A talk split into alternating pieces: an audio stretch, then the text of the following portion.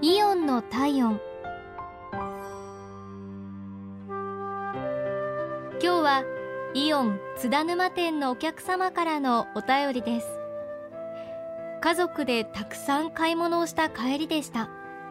車でさあ帰るぞというところであるものをなくしたことに気づきました。駐車券です。ポケット、カバン、車の中。どこを探しても見当たりません。何度も車で買い物に来ますが駐車券をなくすなんて初めてのこと。面倒なことになったなぁと思いながら駐車場を管理している事務所まで伺って事情を説明したところ意外にもご安心くださいと明るく声をかけていただき無事駐車場から車を出すことができました。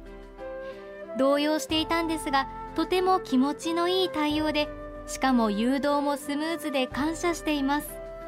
本当にありがとうございました。